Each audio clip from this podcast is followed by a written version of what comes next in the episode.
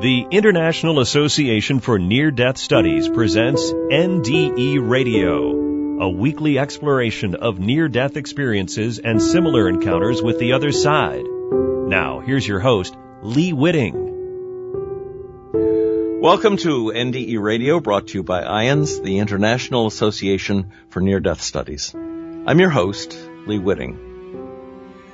Two weeks ago, I concluded my New Year's Eve show by reading the summation of a report on the environmental disaster rolling out these days before our eyes. The most foreboding fact about it was that it had been researched and prepared by an Australian group months before the current conflagration that is now burning large parts of Australia to the ground. A sharp listener contacted me after that show and reminded me that an NDEer I had interviewed back in August of 2014 Erica McKenzie, registered nurse, had foreseen the earth in flames, and those flames had begun in the southern hemisphere. Does Erica's vision, as reported five years ago, refer to the inferno now engulfing a large part of Australia? Today's show is a replay of Erica's description of her NDE. Now this interview with Erica McKenzie first aired on NDE radio on August 4th of 2014. For the 2014 show, Erica described herself as an inspirational speaker, messenger, advocate, researcher, and author, and a member of the National League for Nursing, American Nurses Association, the National Hospice and Palliative Organization, the American Academy for Anti-Aging Medicine, and IANDS. As an NDEer, she expressed her determination to continue her research in collaboration with other experts in the areas of NDEs, after death communications, medical health and wellness, self-esteem issues, and hospice, along with human and animal rights issues. We offer Erica's interview today as a possible prophetic vision of the enormous fires now raging across Australia. Please listen and decide for yourself. Erica, welcome to NDE Radio. Thank you so much, Lee, for having me. I really appreciate this opportunity. Well, it's great to have the chance to talk to you. And Erica, perhaps we could begin with your telling some of the details of your own near-death experience.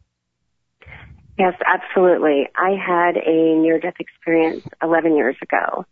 And the reason why I had the near-death experience was I was taking a class 4 narcotic, a diet pill called phentermine at the time. And it was designed to be taken for only three months. I took it for nine years, Lee. It did Yikes. so much damage. yeah, it was unbelievable the amount of damage that it ended up doing to my heart and my lungs. And I got to the point that I was losing my breath constantly. I wasn't able to breathe. I wasn't able to get air into my lungs anymore because my lungs, they felt like they weren't able to open like I needed them to. Mm-hmm. And I could feel my heart beating slower and slower, but it was pumping and working so much harder just to just to sustain me. And I started to have to do things like jumping up and down so frequently just to force air into my lungs. And I taught myself to do this many times, but this particular day it was different. And as I took my last breath, I collapsed to the floor. I was unconscious, and that's when I left my body. And I remember starting to float up to the ceiling, and I glanced down one more time looking at my physical body, and I watched the paramedics as they were trying to help me knowing that was me, and at the same time I was floating up on the ceiling, I understood that that was the real me. I knew I was a spiritual being, and I was watching all of these life-saving events unfold, and that's when I chose to let go.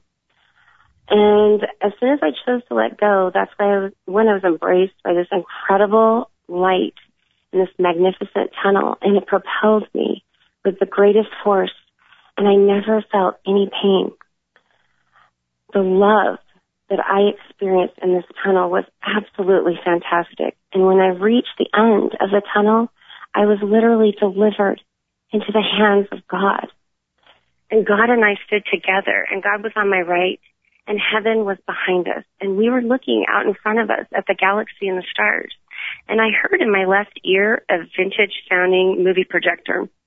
And it sounded like a movie was beginning. And I watched as the stars lined up like a movie theater and the curtain became the stars and they parted and opened slowly. to the right and it revealed a larger than life movie screen and I heard the countdown of the numbers three, two, one, and I saw the title in front of me, The Life Review of Erica McKenzie. And so there God and I were in a big movie theater in the galaxy. Hmm. And this is when my life review began. And I saw everything from the day I was born until that day that I died.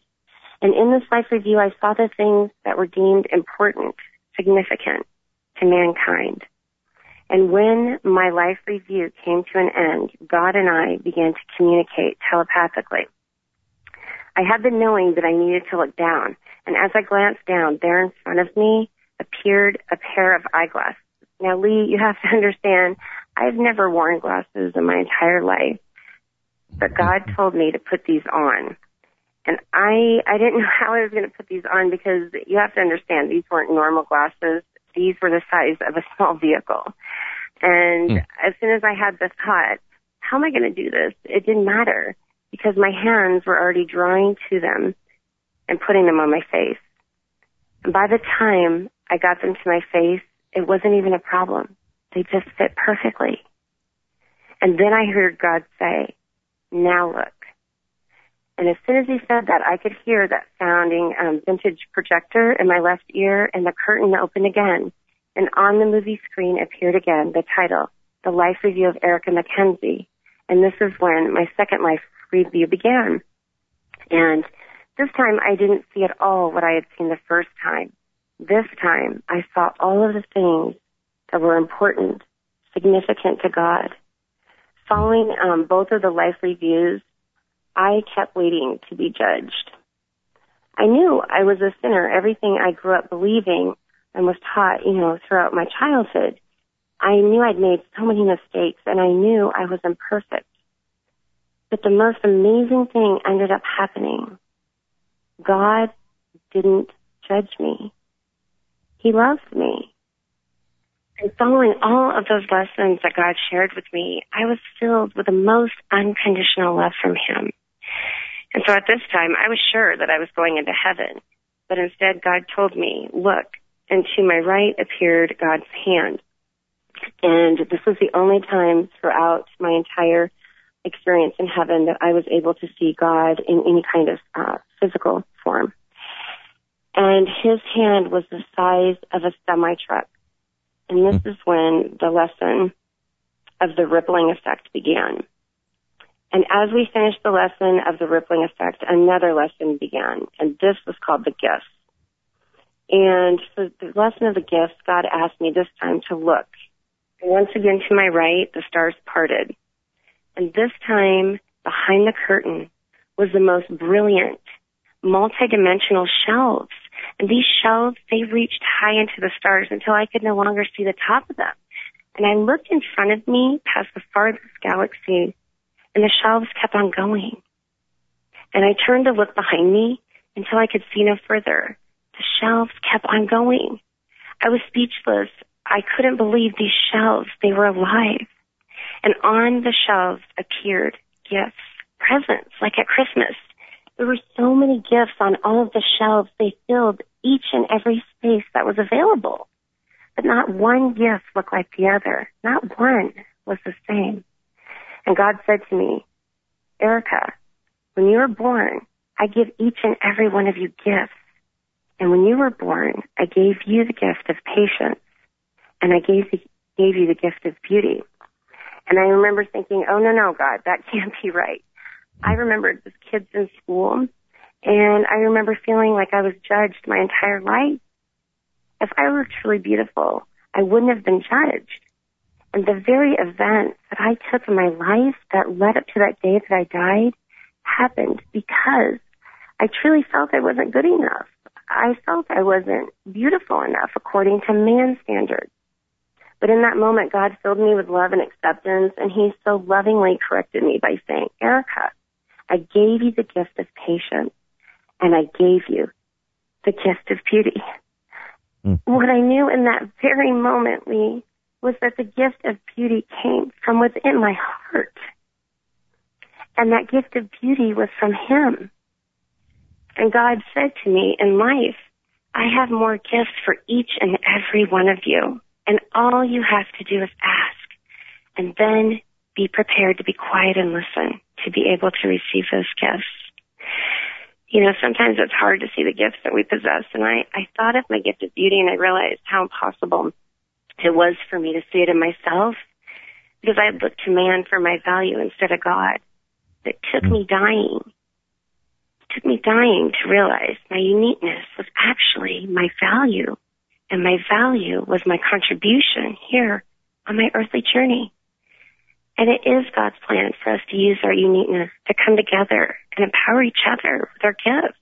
And that's how we are able to go on and do great things. So I had so many lessons. And um, the last lesson right before I left heaven with God, I'd like to just um, briefly share with you, mm-hmm. if that's okay.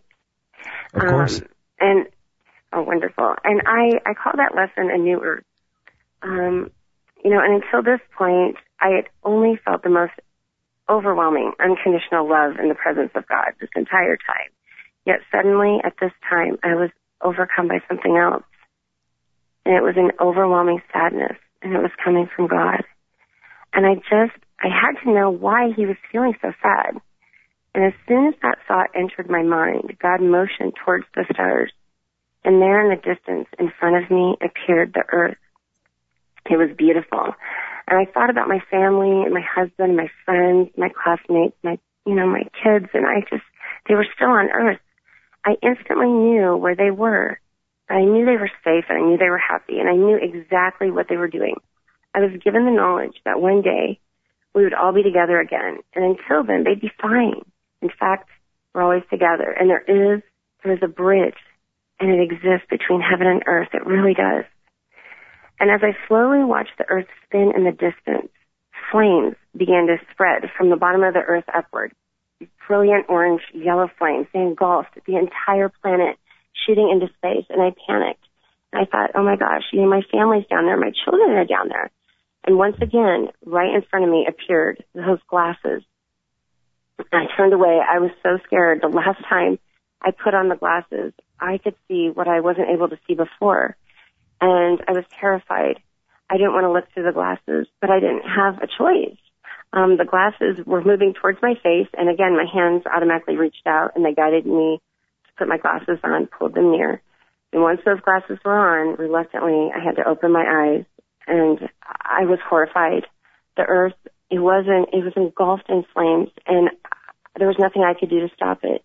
And I heard God say, now look, but together, we both looked again, and this time I looked between the flames, and I could see these little streaks. They were gold, white, silver lights, and they were so powerful. They were lifting off the earth and flying over our heads into heaven, which was behind us. And I remember focusing my eyes on them, and all at once, I had this knowing that, oh my gosh, these were souls. They were people lifting off the earth. They were unharmed by the flames. At first, there were hundreds, hundreds and thousands, and then thousands more joined in. And there was such strength and beauty and splendor in the light from each of these souls. And I recognized it, and it was the light. It was a rock that God had shown me during my lesson of the rippling effect. And I remembered his words, and he said, the light is of me, and I am with you. And I watched them as this light. It gave all of them power to lift off the earth and away from the flames and it acted like like a shield, a force field. It offered protection from the flames. And I said to God, look, God, it's okay. See, all the souls are safe. I can see them through the flames. They're coming into heaven. I was so happy that all um, the souls were saved, but I could feel God's sadness, and it remained. And I, I didn't understand my feeling of joy, you know, and His of despair. Why? Are, And I was thinking, God, why are you still so sad? And then He said to me, Erica, it's free will.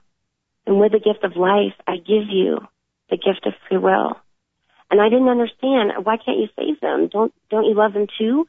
And he said to me, I love all of my children. And that is why I let them choose to have that connection with me or not.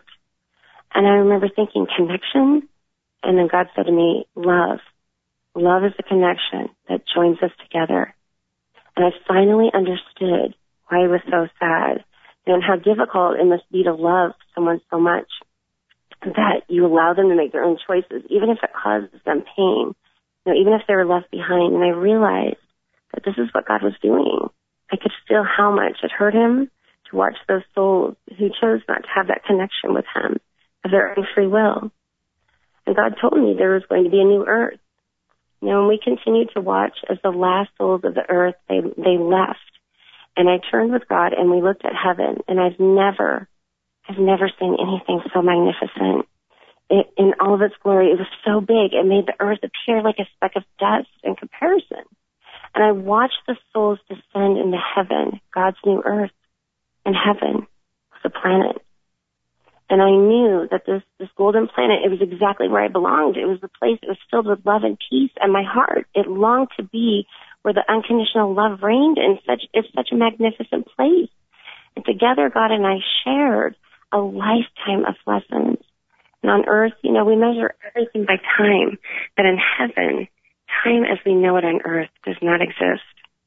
And I knew I was staying in heaven. I never wanted to be parted from God again.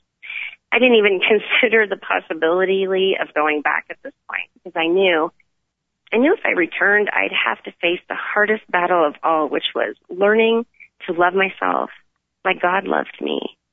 And, you know, when I was standing in his presence, I felt this unconditional love. It was easy for me to love myself. And I remember thinking, why do I have to go and do it on earth when I was able to do it so easily here? But the point was this time when I would go back, I would be able to love myself the way God had intended. Was a missing link that I needed to be able to fill my earth, fulfill my earthly mission. And, you know, I was filled with the peace and the knowledge at that time that, that God would never leave me no matter what I experienced on earth. And he continuously reminded me how he was with me. You know, when I had listened um, to his voice throughout my life, in the moments before I had died, I had made the choice of faith and I trusted God his wisdom um, when I could have chosen man's voice. And then God said to me, it is time. I have two more gifts to give you. I am giving you the gift of knowledge and the gift of wisdom. And God made it clear He has a plan for each and every one of us and that we're not to judge someone on someone else's journey. It's their journey. We're here to help each other on these journeys and our experiences, you know, even the most painful are all for our spiritual growth. And it all finally made sense to me. It was so, it was so simple. And I wonder why I didn't get it while I was on earth. But I was so glad that I was staying in heaven. And then God said again, you're not staying, child. I'm sending you back because your mission has just begun. You work for me now, remember? And Erica, when you go back, you must be quiet and listen to the people that I put into your life. And then when you do, you will take patience, beauty, and now knowledge and wisdom. And when you speak, you will change millions of people's lives. And with that, he sent me back. And I felt myself drawn into a tunnel, you know, of total darkness this time, you know, very different, um, than the one that I had been in going to heaven. And I found myself descending back down to earth and, you know, um, at one point I came to a complete stop in the tunnel. I couldn't see anything. It was completely dark. I couldn't move my body. I knew I was somewhere uh, between heaven and earth, and I felt so alone this time. And all of a sudden, I began to hear a buzzing noise. I focused all of my energy on that noise and I realized suddenly, instantly where I was. I was at the edge of hell.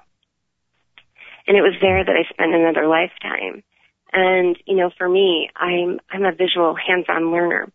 And God sent me to the edge of hell. It wasn't to test me. But it was to help me understand the point he was trying to make. I had to feel it. I had to experience it so that when I returned to earth, I would have the courage to convey the messages with conviction because I had lived it. You know, and God, He loves us unconditionally, but I've realized that it is our love connection with Him that is most important. God can't do it for us. We can't do it for each other. We have to do it for ourselves. And he, he wasn't punishing us. It was, it's free will. And I felt like another lifetime as we knew it had taken place before I had returned to earth. But eventually I, I made it out of hell. And I remember, um, floating near the ceiling of the emergency room. And at that time I found, um, I was staring at my husband who was, uh, crying over my body, sitting in a chair in the, uh, in the partition room, leaning close to me. And, you know, I looked at my body. I knew it was my body, but I also knew that the real me wasn't attached to that body. And I honestly didn't think there was any possible way that I could shove myself back into what I'd felt once felt so familiar to me. You know, now I had identified it as, as foreign. And I knew it, it was going to be overwhelming and painful. And I, I just, I looked at that body and I thought, it's not me. And I remember begging God one more time, don't, don't make me go back into that body. You know, and those thoughts had barely formed in my head when I, I was stuck to the ceiling by what felt like a giant magnet. And I moved helplessly across the ceiling over the top of the curtain partition in the emergency room that separated the emergency bays. And I was planted on my butt in a gurney in the room next to me that no one was in. And at that time, three um, elderly nurses, they appeared in front of me together. And they had scrubs on, but they had this light coming from around each one of them. They didn't have wings, but I knew they were angels. And one of them said, be quiet and listen. You're going to go back into your body. You've received your assignment. It's your earthly mission. You work for God now, remember? And then the second one told me, remember your gifts. And then the third one said, child, your uniqueness is your value. Your value is your contribution here on this earthly journey. I knew at that point, Lee, there was no negotiating. Um, I didn't have a choice. And as soon as they got done telling me that, I had to re-enter my body. I, I felt that giant magnet. It sucked me back onto the ceiling and the three angels disappeared beneath me. I slid back over the curtain into the room with my husband and I saw my body as I looked down at myself one more time. Instantly, I was shoved back into that limp body.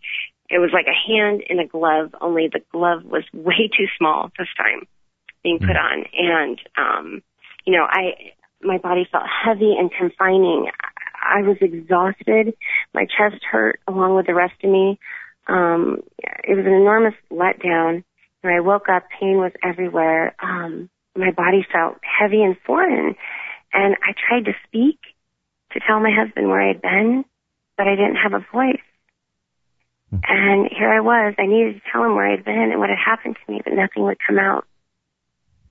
Um, and so at that point, the doctors had decided to uh, check me in, you know, to the hospital overnight to be evaluated and, and assess my condition and make sure that I was stable. Now, when you ha- finally had the opportunity to tell your doctor what happened, uh, tell tell the audience what kind of reaction okay. he had to that.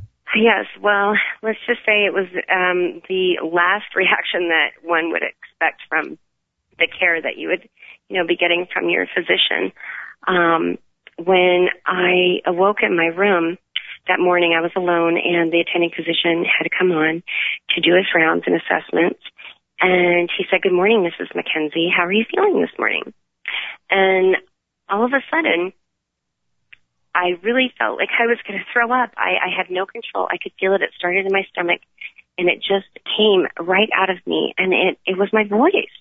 And with conviction, I, I found myself saying to the doctor, doctor, doctor, I've just been to heaven. I've just been to heaven. I've been with God. I've been there for a lifetime. I have to tell you what happened to me. And as soon as I said that, out of my voice, I looked at him and he was completely white and lost all the color in his face. And he instantly stopped what he was doing. The assessment stopped. He looked at me, dismissed me, and walked out of the room and I, I couldn't believe it. I absolutely could not believe what had just happened. Um, mm. that he, he didn't acknowledge me whatsoever. And I, I was, I was so upset. And, um, immediately, um, a nurse came in and she came and sat by my bed and she said, shh, be quiet, child. I just heard what you said to the doctor. And I need you to be quiet and listen to me now. I've worked for that doctor for seven years, and I am so sorry that the first person that you told of where you've just been was an atheist. But you need to be quiet, and you will know when it's okay to tell your story. And, you know, it was Lee, a really, a really hard point in my journey because the series of events that followed that conversation and how I was treated by the doctor was something that I have been familiar with, you know, all too well going through nursing school. It was uh, set me back in remembering years prior and, you know, doing my um, psychiatric rotation as a nursing student and being taught, you know, by my instructor at the time that when the patients would talk about their experiences with God and heaven, not to be disrespectful, but not to listen because it really didn't happen. It, they were hallucinating. And I was taught to, you know, the treatment was medicating, not listening and having empathy, um, and trying to really understand this incredible phenomenon. And I knew, you know, back then it was wrong. I, I, I, I had the understanding that there was more and this could happen. And yes, there were times that there was a need for medication, but I also knew there were times that there was a need to listen because there were learning opportunities every time, you know, we would listen. And what happened for me was I had hid, I had hid from everyone that I had been taking that phentermine, that diet pill for nine years. It was my dirty little secret. Mm-hmm. Um, you know, and, and because I did that, when I tried desperately to plead with the doctor, who had come back in, you know, hours later with my husband saying, um, you know, we're going to check you in. You have late onset of bipolar disorder symptoms, even though I had no family history of mental illness. And technically, I was too old to have a sudden onset of bipolar disorder. Um, I knew that the phentermine, the side effects of it for, you know, taking it for such a long time were in fact symptoms of bi- mm. bipolar disorder. And, um, yes. so, but because, you know, I had said I was in heaven with God, that doctor had a split moment where he had an opportunity to have a learning opportunity from this, but he mm-hmm. let his personal um, beliefs and feelings dictate my plan of care. And my plan of care, his recommendation, was to check me into the psychiatric ward, um, and it was against my will um, to get me help that I needed, which was medicated. And actually, Lee, at one point, I was on 11 different medications against my will. I should oh. have been able to detox. Um, but instead, because of what I had said, he was sure that detoxes wasn't what I needed. I needed to stable myself so I would quit having hallucinations mm. because I had just been to heaven, you know. And um so I as a result, I was away from my children. They were just little at that time for a month of my family and on the psych ward. And that was the real hell on earth to go through. But it was, you know, an incredible, it was an incredible opportunity for me to, um, really learn and understand that what I, you know, what I had learned so many years before and experiencing that in nursing school, um, was really coming full circle. Here I was on the other end and being a patient and all of these things and these events that happened to me, I understood and appreciated. It was a gift for me. I knew now how I could really, when I got healthy, um, go on and help other people, you know, to hopefully um, raise awareness and prevent this from happening because the reality is this phenomenon, the near death experience and life when we cross over yes. is, is, it is real.